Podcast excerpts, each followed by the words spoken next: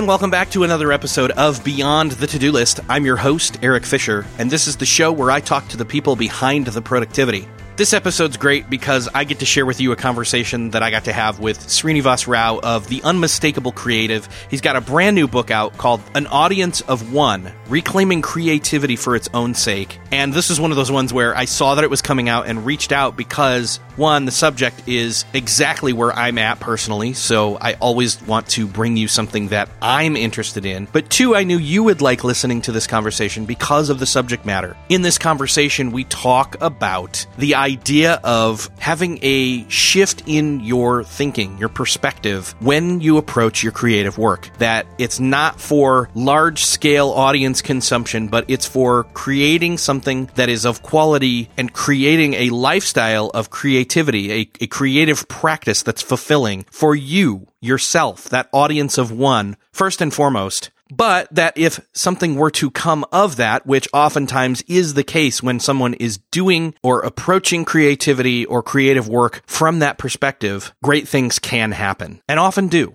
This book is also, in a lot of ways, an antidote to that problem of when you get involved with doing something creatively that is, when you get involved with doing something creative that you're passionate about, but you don't want to get tired of that work or treat that creative work as, quote, work that you have to do and feel, uh, you know, under the deadline or under the gun or oppressed by because it's what you now make your living off of. This creative practice of having a fulfilling creative lifestyle is a lot of the antidote to letting that happen. So I know that this is a conversation that a lot of people need to hear. And maybe as you're listening to it, think of somebody that you could share this conversation with and maybe share it with them after you've heard it. Enjoy this conversation with Srinivas Rao.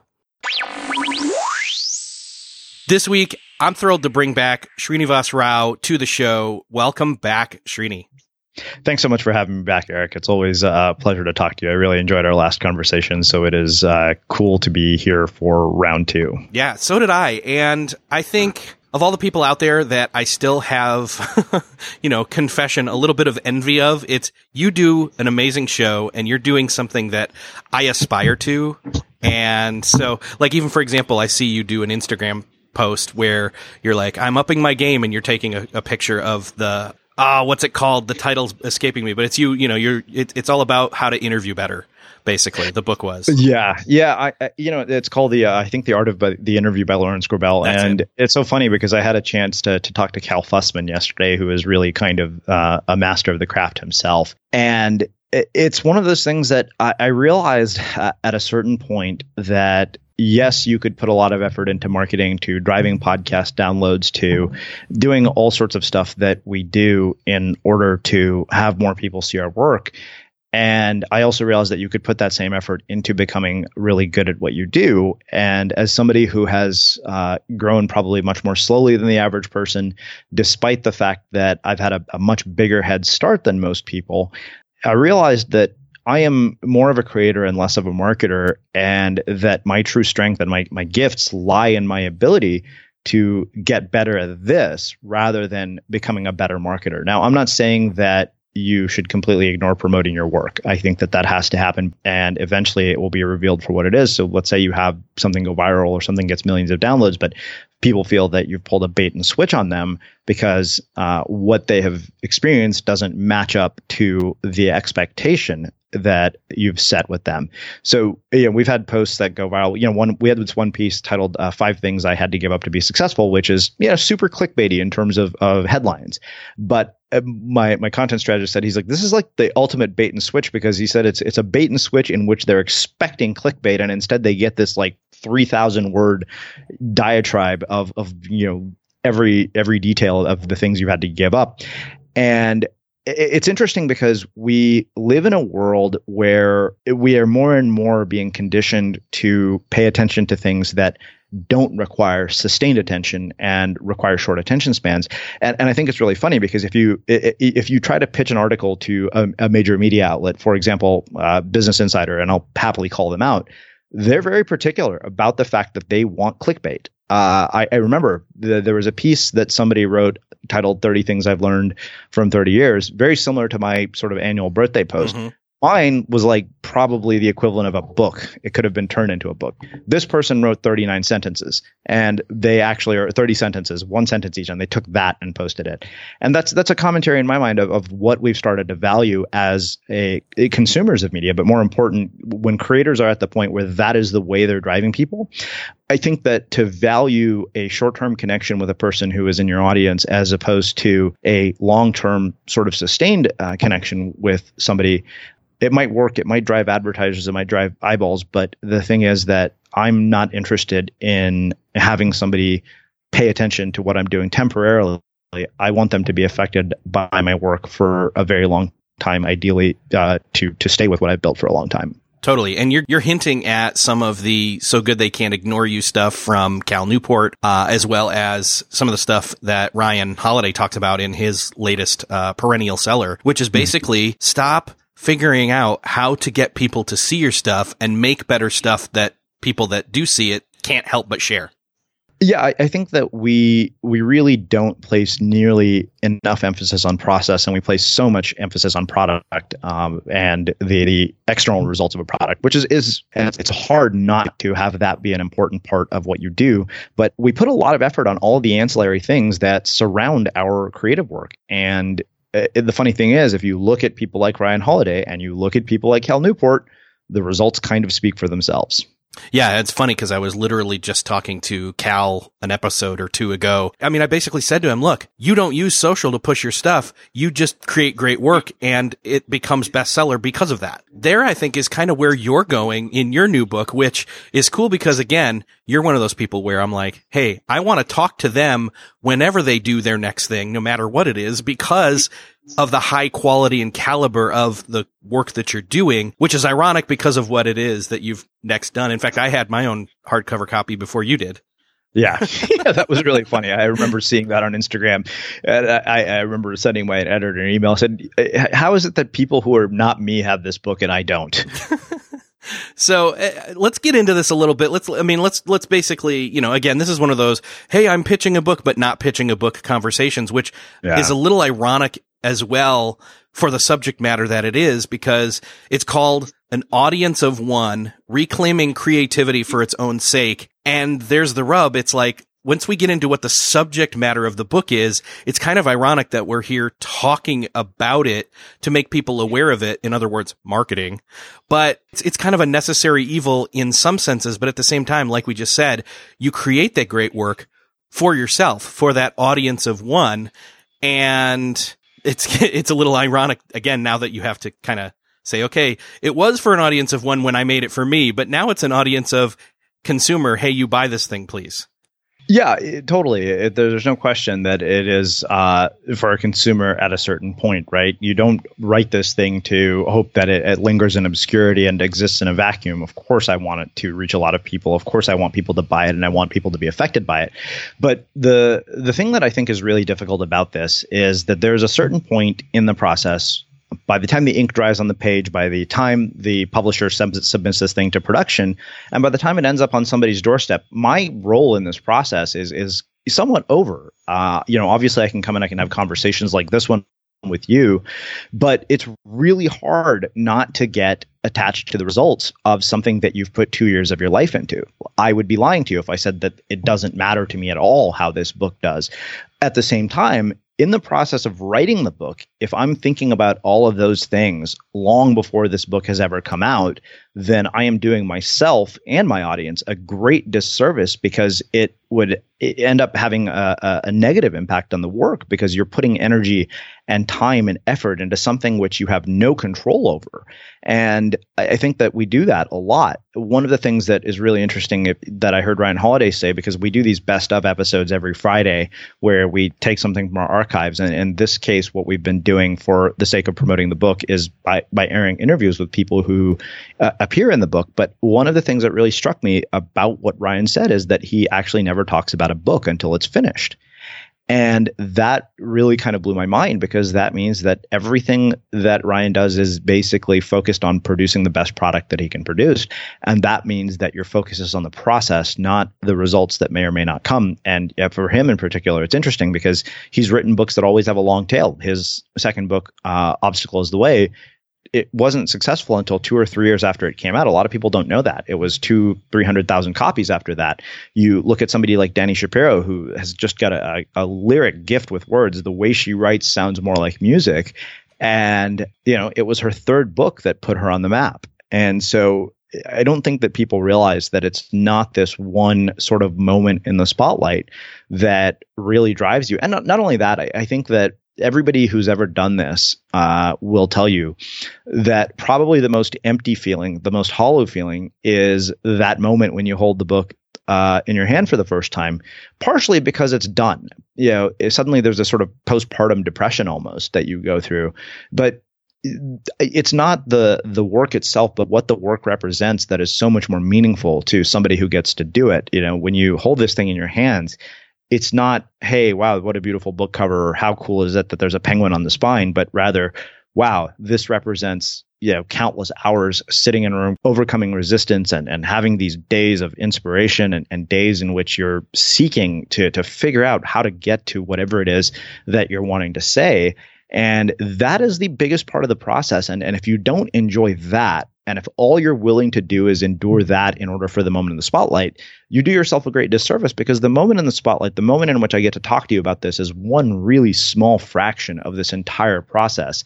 Often will ask me, "What are you going to do the day the book comes out?" Uh, you know, somebody asked me that on the day la- my last book came out, and I said, "Well, I'm going to go to uh, the place that I surf, and I'm going to get in the water, and I'm going to surf, and I, am going to wake up and I'm going to write a thousand words because that's what I do every morning. Uh, this isn't about just one book; it, it about one blog post.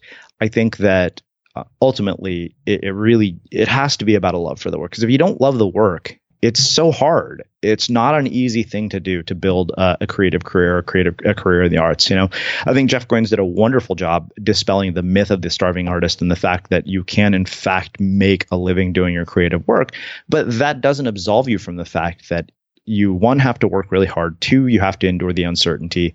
And, and three it, the the challenge is that you really don't know how your work is going to be received and you can't do your work in constant need of validation from an audience.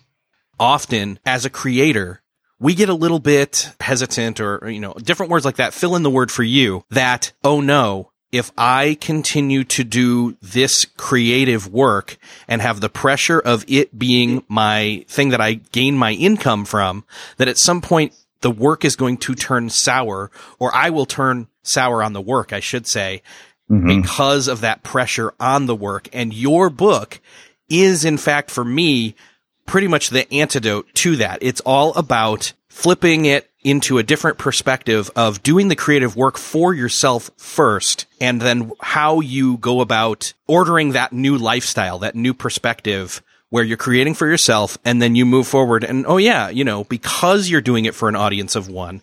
And that's not to say that you wouldn't have like friends or trusted allies. Critique it every once in a while and we can go there later, but yeah really you're not creating for a mass audience. You're creating for the sake of the quality work first. If something happens to come along and be worthy of sharing, great. But what's hard for people is this seems like a contradiction to productivity. It seems like creating in private is a poor use of your time because you should be creating mass quantities consistently for someone else to see it so that it has at least one use or multiple uses for like a podcast, a book, a blog post, etc. And that's not the right approach. Yeah, I, I, think the the really interesting thing about this is that if you look at the research, uh, and this has been done by other people, and, and, I want to give them credit. So Adam Grant, in his book uh, Originals, actually talked about this. He said, you know, if you look consistently across people who produce high quality creative work, the the one common pattern is that they produce a high volume of creative work. James Clear actually said this. He summarized it beautifully, so much so that I actually turned that little nugget into an article for for Fast Company, where he said, you know, professionals create on a schedule, amateurs create when they feel feel like it.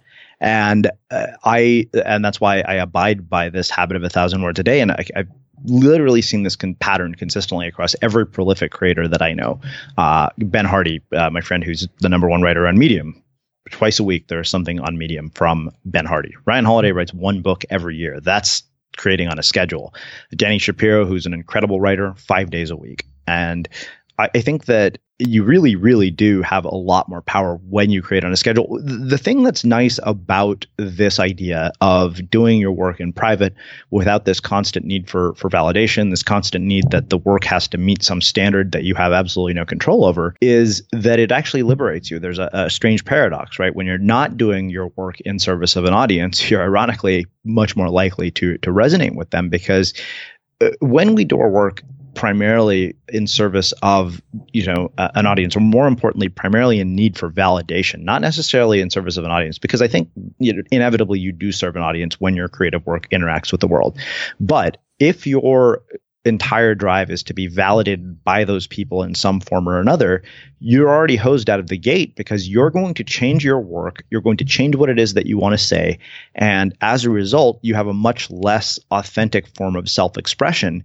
And so suddenly you are starting to basically do things like create clickbait or you might think to yourself, well, hey, this author wrote about this subject. So if I do this, I'm going to end up with that same result. And of course, this kind of goes back into the, the content of my previous book, which we talked about, which I, I, think that the it's a wonderful thing that we have access to so many people who are world class at what they do, who are experts in their fields. But the the downside to that is that a lot of these people who have big platforms have not only been placed on pedestals, but people take a look at their work and they say, okay, you know what, this is the formula for success. Like mm-hmm. if I follow this guy's whatever method for blogging, I will end up with his uh, results. Or I think that there, you know, podcasting courses in which somebody says, okay, well, this guy started a podcast and he did it this way.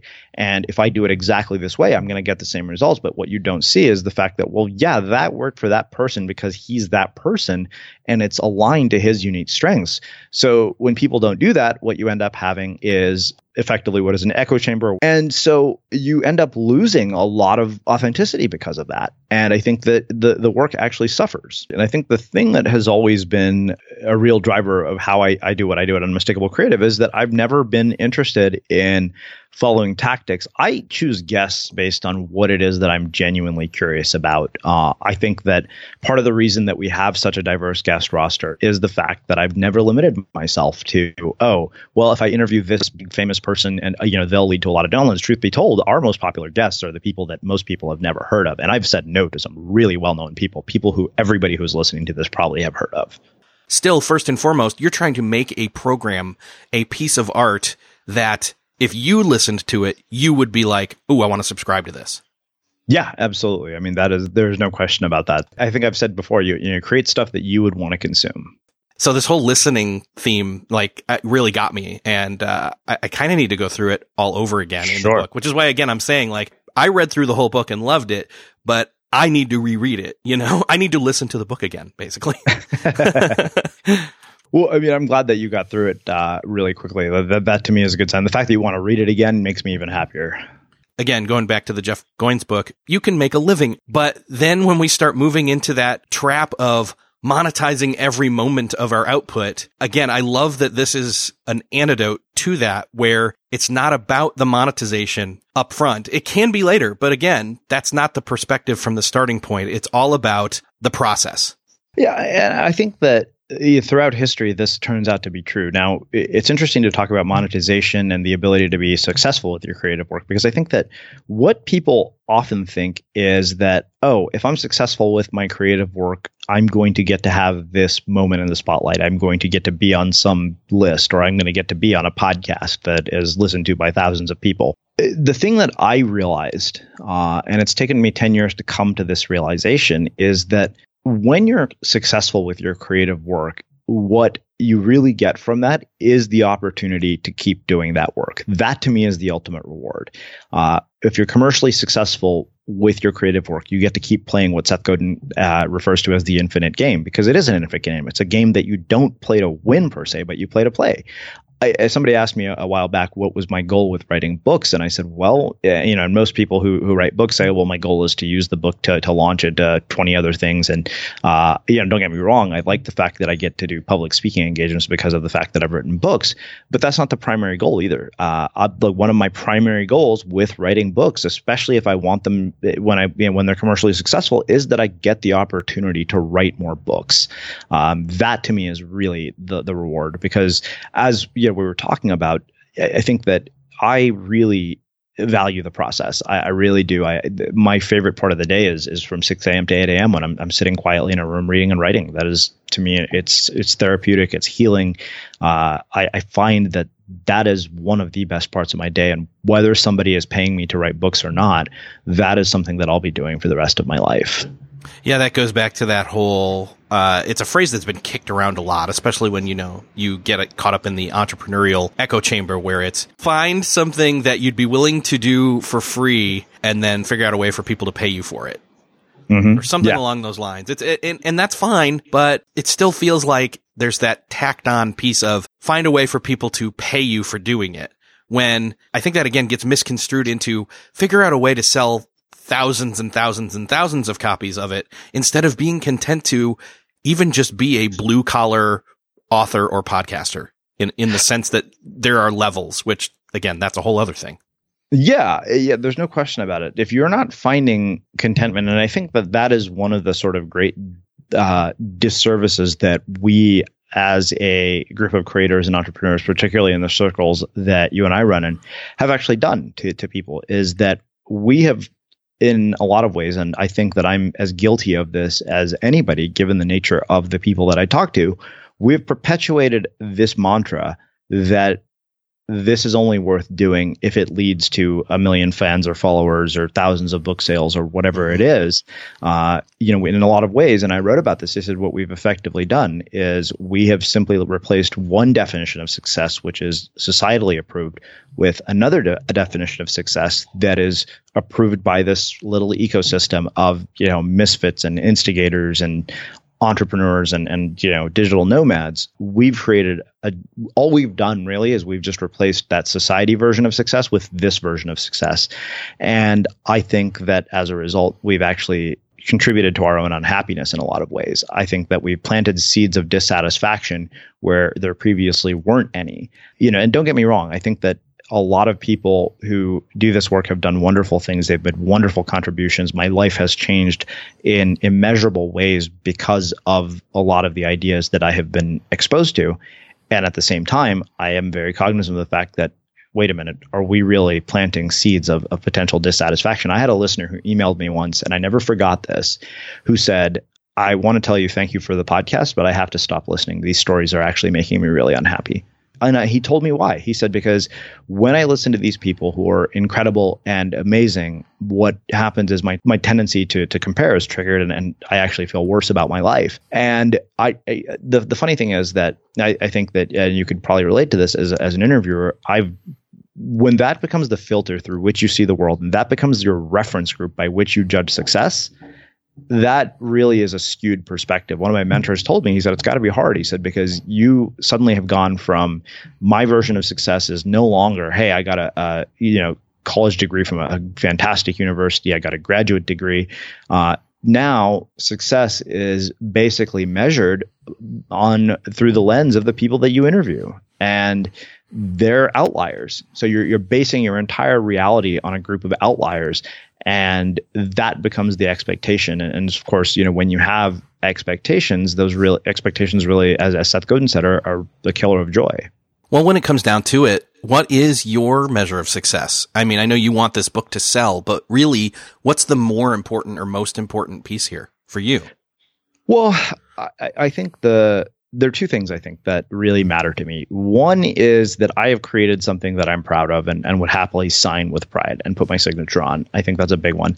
The other thing that is really important to me is that I've created work that has emotional resonance, that it affects people emotionally in some way. Uh, mainly because I think that if you can affect somebody emotionally, you can drive them to action. Whereas if all you do is give somebody information, that's a very different approach to how you tell stories. So the funny thing is that if you were to try to say, okay, these are the tactical pieces of advice from an unmistakable creative interview, and you ask 10 people what they were, you'd get 10 very different responses from people. And that's by design because I want to give people a compass, not a map. I want them to get to destinations they've never been to before, not just to get to destinations that other people have arrived at. And so uh, the nature of what we do is we tell stories that are emotionally resonant that lead to outcomes that you can't necessarily mold or predict. So I'll, I'll give you some examples. Uh, what I love I think the most rewarding thing about building unmistakable creative has been to see the the sort of unexpected ways and unexpected outcomes uh, in the ways that people use our content. So, for example, we have parents who homeschool their children using the content of unmistakable creative.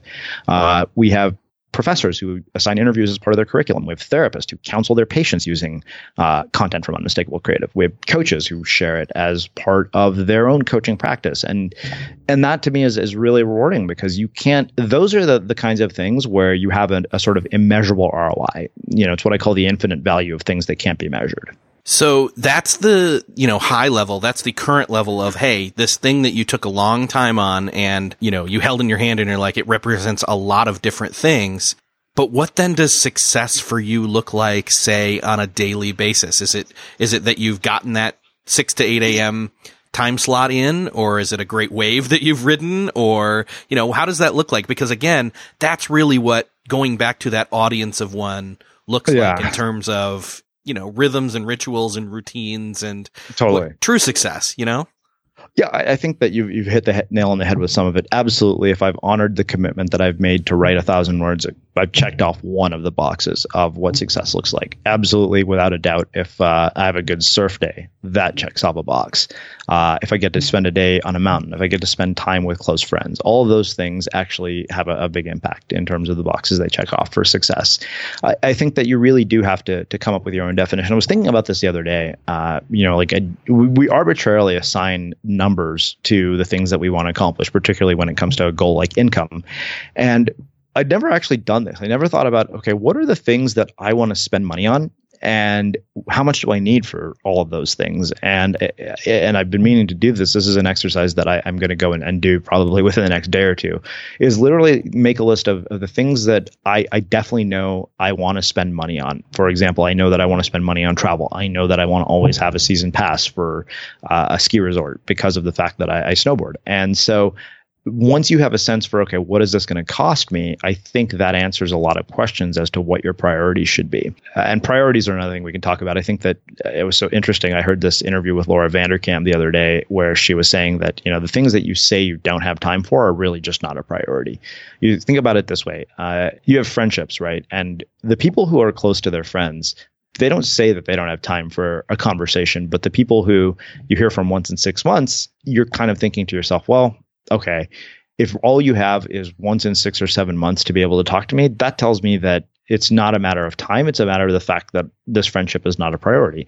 People always ask you, how do you find the time to read or write? And I said, well, that's, it's a huge priority for me. So I, I find the time. I think that when something is a priority, the time somehow magically just makes itself appear. Yeah. You, you subconsciously are seeking to make the time for it. It's it's less of a you know lift the hammer and break you know you know hammer down on your calendar. Okay, I've got to I've got to carve out specific times. Although sometimes it can be that way to start with. You know, mm-hmm. if I mean if if you've been off course with certain habits or you know because I can think of friends that I'm just like, dang it, I have let that relationship linger, and it, it is on that once in six months kind of a rotation, and it really shouldn't be. It should be more like you know, once a month at minimum, mm-hmm. it's going to take me intentionally breaking the old ways down and then putting things in place so that it becomes so that even my relationships get into kind of a flow state, right? Yeah, yeah, no doubt. I mean, I, there, there's no question about it. It's, you know, I think that when you make those things a priority, it, it just it's very clear. I think what your priorities are is based on how you spend your time.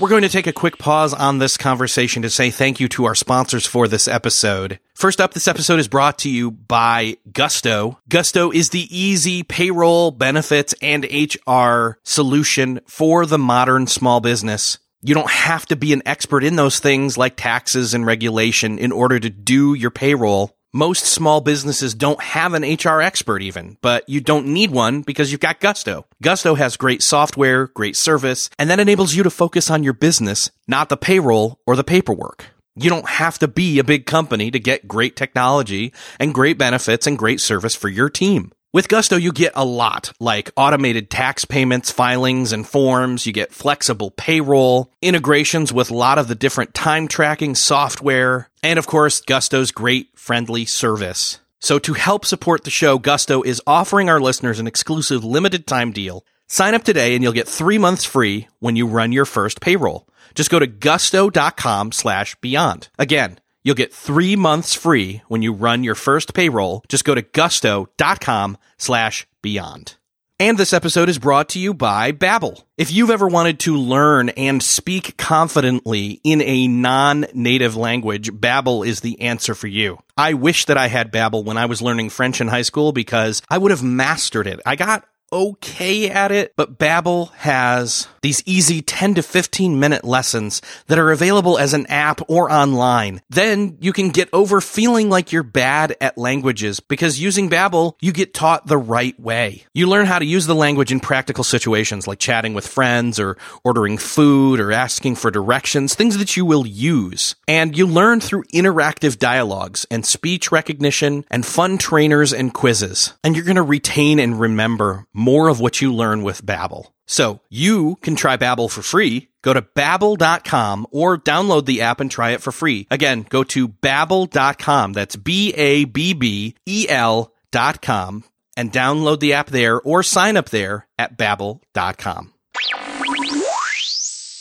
So I, I think it's very interesting to to see, you know, that it's not happiness and success that are coming from this finished final product going out into the world and selling thousands and thousands of copies for you that really now that's nice. It'd be great if it mm. does and it really should. People really should pick the book up. But my point being is that that's like the peak of the mountain and there's a lot more time in between those mountains than people are willing to admit. Yeah, the thing is that the the idea that you're going to reach this uh, mythical goal or mythical mountaintop and that it's going to provide you with everlasting happiness is really a, a, a myth. I, think that anybody who has accomplished this goal will tell you that because I so uh, yeah I'll tell you when I didn't have a book deal the goal of getting to have a published book seemed like this elusive amazing thing. And when I finally signed the contract I thought this is amazing. I'm going to be on cloud 9 for the rest of my life. But within a year uh, it, not even within a year, within a few months, that just became my new normal. Uh, the fact that I had a second book to work on right after I was done with the first book, I, I didn't feel that this was that big a deal to say, okay, well, yeah, I get to, to publish a book, which it is. It, it you know, I, I think the number of people who get this opportunity are not many, and it, but the, the this and you you you know you you think, okay, I'm going to be appreciative of that forever, which would be lovely if that was the case, but it's not. And that's because uh, what happens is you experience what's called hedonic adaptation. Your standards change. That becomes new. So suddenly what happens is that people, you know, before I got the book deal, basically my peer group and the people that I was comparing against, uh, because we do compare no matter how you slice it, like it's just a, a, natural tendency, were other people who didn't have book deals. Now I was no longer a person who didn't have a book deal. So my new reference group is all people who are published authors. And the pinnacle of, of success is not get the deal. It's, oh, New York Times bestseller or, you know, thousands of copies or whatever it is that becomes a success. And, and that's, that's a really hard thing to, to keep wrestling with because the goalpost keeps changing. You know, I, I don't think that there is a point at which you say, okay, you know what, I've accomplished this goal, and now that I've accomplished this goal, I'm going to be happy forever. Uh, so that is why I think it's really important that you find uh, a sustained sense of happiness. I think that that's why when we have a process that we depend on, something that we can come to every day, a practice, that provides you with a sustained sense of happiness far more than uh, the achievement itself. Yes, exactly. And and again, I think that is again hinting at why I kind of call your book that antidote to this, I don't know, pla- plague. Well, to the illness of thinking that again, um, you have to go by everybody else's definition of success or new normal when in fact the new normal really needs to be that you're content and happy with the work that you're doing consistently on a daily basis, especially when it's not necessarily something that's coming to fruition as a, you know, a mountaintop experience Uh, and and again, this is where I think a lot of people need to hit pause and say, you know what, I need to cultivate a creative lifestyle or habit or whatever you want to call it for my own life that does not predicate on being dictated by outside sources. Yeah, yeah, absolutely. I think that that is that to me is the key to unlock a lot of things, right? Because you get to create in volume, you get to find joy in what you do. And inevitably as a result the paradox this is the the ultimate paradox i said of creative work is that what you create for an audience of one is much more likely to reach an audience of millions. It's it challenges every bit of conventional wisdom that we have about this process. But you know if you look throughout history uh, you know, if you look at commercially successful projects on the internet, from Humans of New York to Brain Pickings to Post Secret, I just had a, a, a, chance to chat with Frank Warren, the creator of Post Secret. All these projects started out because somebody had a creative impulse that they decided to express, to explore, not because they thought that it would lead to riches and fame and to, to audience members. And ironically, those are some of the most successful creative projects on the internet, as opposed to the ones where the intent right from the start was to become commercially successful. And it's interesting because this isn't just isolated to the internet. You look, I mean, we talk about this in the book a little bit, but if you look at sort of iconic creators in history, they all shared this mindset in common. David Bowie, for example, there's a quote where he said, "You know, I didn't strive for success. I started to do. I, I strived to do something that was artistically relevant." Uh, Oprah, of all people, uh, know, reaches literally millions, probably hundreds of millions of people with her work. And there was a time when uh, Oprah was not doing as well in the ratings as, say, Donahue or, or any of those shows that basically, for lack of something less crude, are just giant piles of crap uh, in which they showcase the worst uh, of society and, and just problems that really honestly are sensationalist and awful. And she decided to elevate herself out of that. And the result of that, of course, was that she ended up being far more successful. In the short term, yes, she sacrificed ratings. I mean, the results kind of speak for themselves. I love it that Oprah didn't stoop to the level of basically becoming the BuzzFeed of daytime talk shows. Yeah, yeah. I mean, it, you know that, that that's absolutely true, and and you have there is plenty of opportunity to do that. There are podcasts that are in the top 100 in iTunes that probably fall into that category, which is fine if that's what you want to create and that's the the the group of people that you want to cater to. I was never interested in catering to the lowest common denominator. I think a lot of people out there are like, okay, how do I start to walk down this path of creating a creative perspective that is all about creating for an audience of one, creating for myself, doing my best creative work, not for eventual monetary gain, but because I can be happy with just the creating right now. And if something, you know, comes out of that, great, but that's not my ulterior motive. How do you yeah. guide people down those first few steps if that's where they're at right now? Yeah, so I think this actually uh, makes a perfect segue into getting into the tactical aspects of the book because a lot of books of this nature, I think, do a great job of inspiring people, but they also don't give people actionable steps to implement. And I think we've done a pretty good job of that, just given the nature of my work at Unmistakable Creative, blending principles from social science and behavioral science and psychology to talk about how you do this.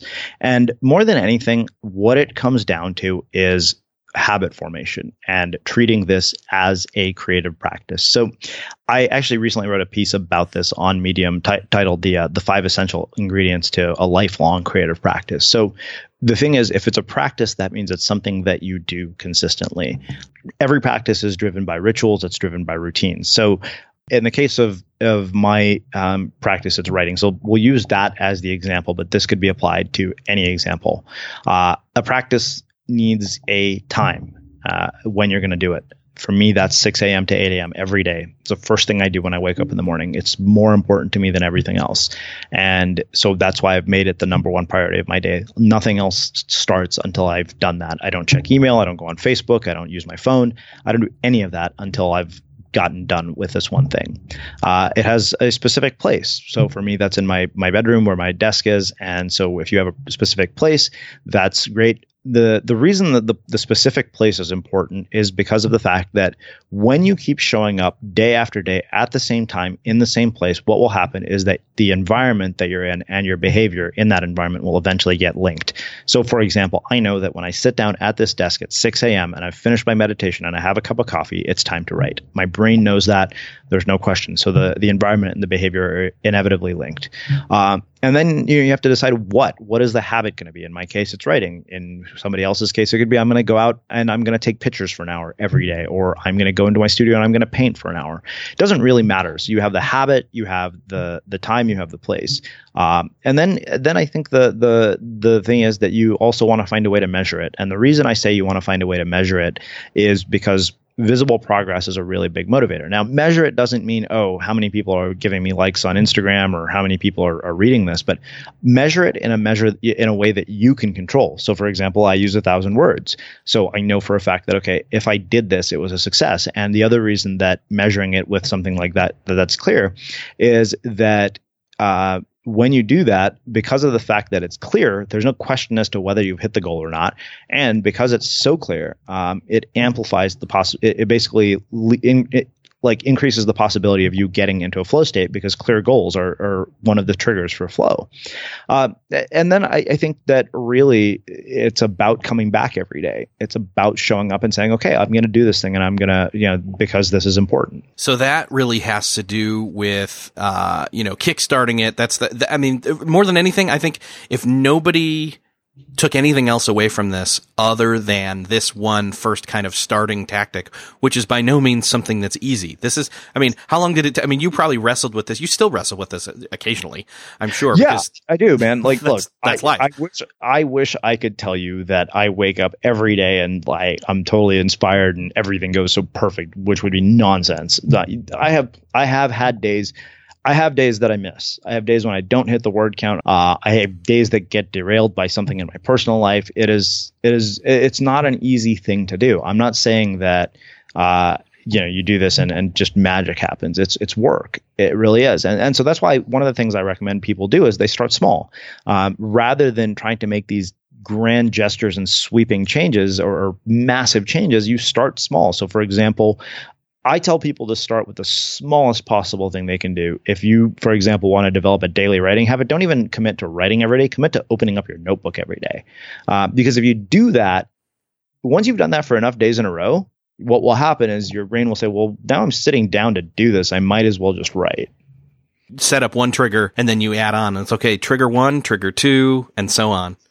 Exactly. Yeah, exactly. That's good. That's good. I mean, I would guess that, you know, you're probably at about a 90 plus percent rate where you miss, but you show back up. In other words, that's the key. Yeah, yeah, totally. There. I mean, even even with you know with the Calm meditation app, sometimes you know I remember looking at it, I was like, oh, like I, I had a I was in Jamaica for a wedding, and you know we're getting drunk the night before, so I wasn't really thinking about meditating when I woke up in the morning, and I missed two days, and I broke my streak. But I think the the funny thing is, James Clear said this as well. He said, you know, there's no evidence that shows that if you miss a single day, it will impact your ability to maintain a habit long term.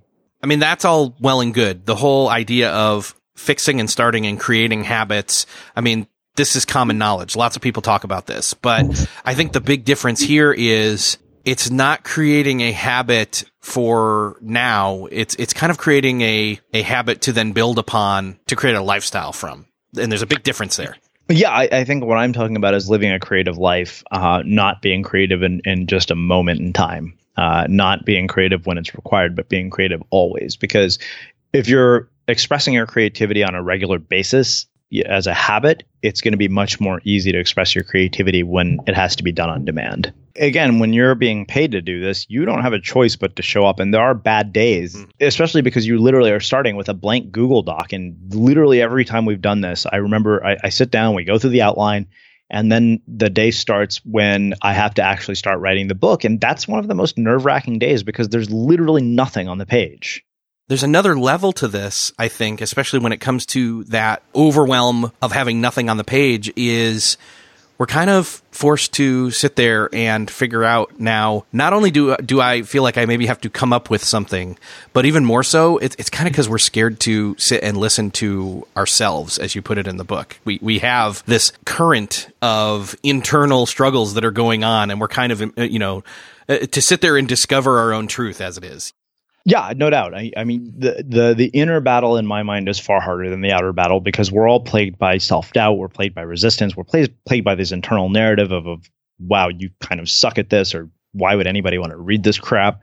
Uh, I, I don't think that uh, anybody who does this, even people who have succeeded in some capacity, get over that So every day I face that. Uh, I think about it all the time.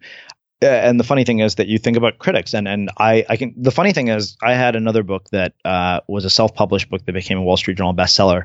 That's something like 300 five-star reviews on Amazon. Do you know that the only review that I can quote by memory is this one two-star review from this woman who said, "I hope this guy is a better surfer than he is a writer." And I don't. After that, I stopped reading book reviews, but the fact is that that's the review that I'll never forget. It's the review that I remember in vivid detail so I don't think that just because you've uh, overcome that barrier of being vetted by a publisher or, or being picked by a gatekeeper, it that you're immune to any of the stuff that everybody else feels. I think we all feel it. I think that I would be lying to you if I didn't have moments of say I didn't have moments of doubt. Believe it or not, I'm far more confident as an interviewer than I am as a writer. And it's funny because my, my friend Nikki was telling me, she said, you know, your books are so easy to read. She's like, you're you're a talented writer. And I, I kind of I, I was amused by that because I, I, didn't entirely agree with her. In fact, the the joke, the funny reason we start one of the big things that caused me to start the podcast was the fact that one of my actual interviewers actually said he's like you're kind of an average writer, but he said you're a really exceptional interviewer, and and so he was actually my first business partner on the podcast, and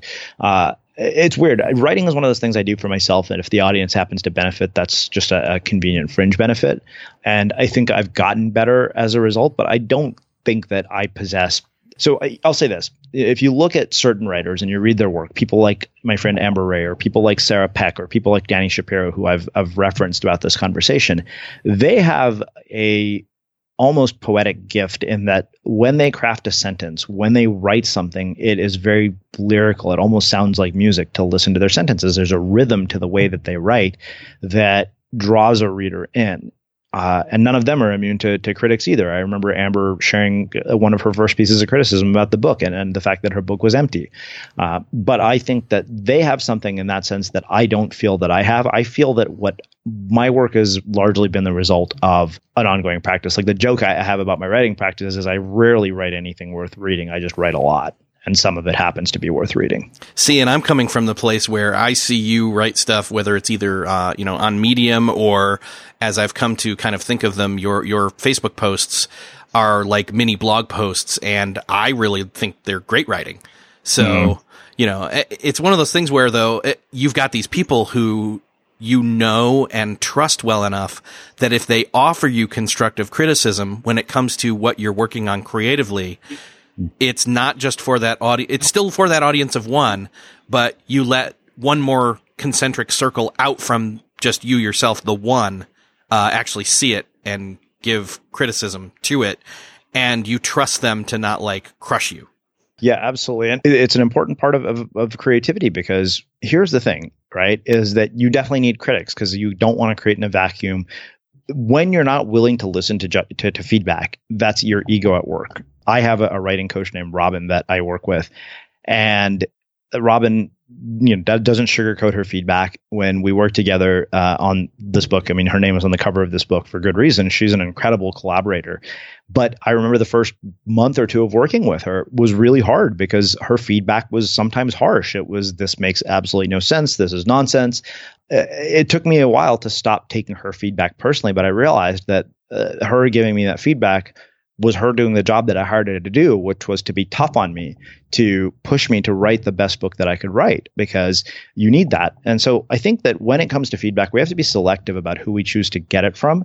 So, you know, am I going to take feedback from the woman who wrote the two star review? No. Am I going to take the feedback of Robin who will call me on when I, I try to mail it in? Yes, absolutely, because she's being paid a lot of money to make sure that I write the best possible book that I can. So I'm, my job is to listen to her, even if I if I feel offended by what she says, or even if I don't agree. Sometimes it's still important that uh, we actually pay attention. And so I, I have a sort of set group of people who kind of are, are, my reviewers of anything I do. And, and usually it's my agent, my, my editor and Robin, my, my writing coach. So I, and of course, you know, I vet some of it via Facebook to see whether it resonates or not. So some of what you, you know, read an audience of one, I've probably shared in, in, like little sections, maybe two or three sentences via Facebook, just for kind of testing whether this notion resonates a little bit. That's about the only thing I do as far as public feedback. I, I don't think it's smart to get excessive amounts of public feedback. I think that you should have a selective group of people who you choose to say, okay, this is the peer group whose feedback I'm going to value the most.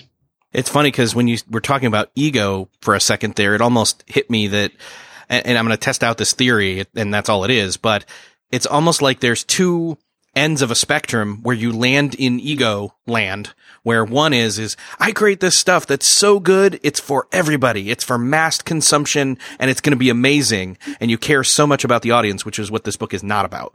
And then the yeah. other end of the spectrum is this, uh, I create for only me, but you take it internal so much that it's, I don't let anyone see it at all. And my vision is the, the best per- perfect possible vision there is for this, this work. And then after it's done, I'll put it out there. And you're, and really it's that middle ground of the audience of one and then a couple more that are trusted. yeah. Yeah, exactly. Yeah. You're, you kind of hit the nail on the head kill the ego in, in, on both sides of the spectrum, have a little humbleness and, uh, accept some trusted, uh, criticism and feedback. And again, that's something that again, do, do very, um, selectively, strategically. And, and honestly, it, that's going to be born out of relationships. Exactly. So, and, and a community and even a team. So, yeah, man, I, I, this is one of those things where I and I could continue to talk about this. And by the way, like you, you had said, like it's it's you know some books they do the whole thing where they they spend most of their time inspiring you and then there's very little practical. This book actually i feel like it's almost more practical through and through percentage wise than it is inspirational about it. Like you make the case like we've done here uh, very clearly and very succinctly right up front and then unpack it over and over again as you add practical tips about how you switch over to creating this fulfilling lifelong creative practice, whether it bears quote monetization roots or fruits or not. Yeah. Yeah. So, absolutely. And yeah, I, you know, it's just that whole, um, you know, Bhagavad Gita the saying, you know, you're entitled, uh, you're not entitled to the fruits of your labor, but you're entitled to your labor. It, it, this is the kind of thing that where people who are uh, again who want to have a deeper productivity to their lives, especially when it comes to creative output, which again I think most people really are hungering to have in their lives. They just won't accept that it's possible or uh, dare to go there. Again, like the guy that was list- who said he had to stop listening uh, to your show. It it, it kind of dares you. It says, look, these people are doing things that are possible, and it's possible for you too. But if you you know don't entertain that, like you're you're just not going to go there. But I think this is I think this book really does set it up as possible because we see you do it. Yeah, absolutely. you know, almost like a hey, if he can do it, we can do it. Totally. So I, I really the book is coming out. Uh, by the time this drops, it's around for pre-order. It already is. I want people to go grab it. Is there any kind of bonuses or anything anywhere? Yeah, we, should go? we put together some really cool pre-order bonuses. We put together a, a uh, focus book and productivity guide uh, that I've compiled some of the best ideas from unmistakable creative guests. You'll get a 12 rules for creativity illustrated poster uh, PDF. But if you order five books, we'll actually send you a print. Uh, but yeah, tons of tons of other stuff. Cool. Um, so um, where where should we send people? I mean, I know everybody's so like anywhere books is, are sold, but like, yeah, pretty much. I mean, Amazon is, is one of the first places that probably comes to mind, and then the other thing I would say is um, the other place is unmistakablecreative.com slash audience is where you can find more about the book and then the pre-order bonuses and everything else that we put together. Awesome. And I'll link everything up in the show notes so that people can find that as long as, as well as, uh, some of the books that we talked about in this conversation too. So, uh, Srini, and as well as I'll link to your show because again, I, I, shouldn't be naive and think that everybody's heard of your show. They really need to go listen to it. Like it, it, amazes me. Like again, pat, uh, podcasts are one of those things where it's like people have listened to one and then they don't know about other ones. And, you know, discovery in that realm is kind of still hit or miss, but, uh, mm-hmm. I'll link up to that as well. Everybody should be listening to your show too. So awesome. Thanks for being here. This has been fun. I mean, I can't wait till at some point we can, uh, hang out in person again, but, uh, until yeah. then, digital's always nice. Yeah, absolutely. Well, thank you so much for having me and uh, really appreciate it.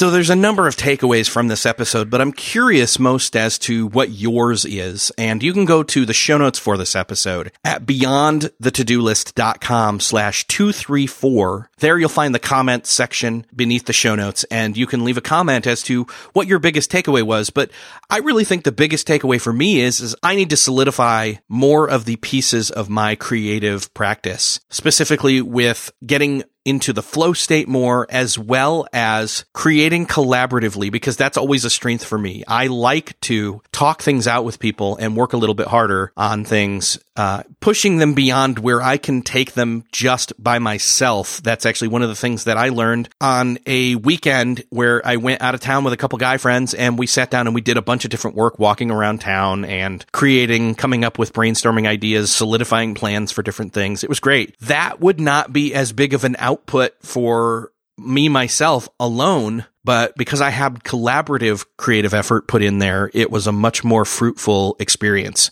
And that's just one aspect of the creative lifestyle. I hope that you can see how I keep saying like this book is the antidote to some of the things that we've probably believed were true, but are wrong. Like that eventually the work that you do is going to be something that you hate doing or that it has to make it big or it's not worth doing among many other things. So again, go to the show notes over at beyondthetodolist.com slash 234. Let me know what your biggest takeaway was. While you're there, again, think of that person that you know needs to hear this conversation and check out this book and Unmistakable Creative, the podcast, and share this with them. Share this episode with them. While you're there, you can also check out the sponsors that make this episode possible, Babbel. You can try Babbel for free by going to Babbel, B-A-B-B-E-L dot com. You can download the app and try it for free or sign up free there at babbel.com. And Gusto, where if you sign up today, you'll get three months free when you run your first payroll. Just go to gusto.com slash beyond. Thank you to Babbel and Gusto for supporting this episode of Beyond the To-Do List. And thank you for listening. I hope that you enjoyed this conversation and subscribe if you have not yet before. And with that, I will see you next episode.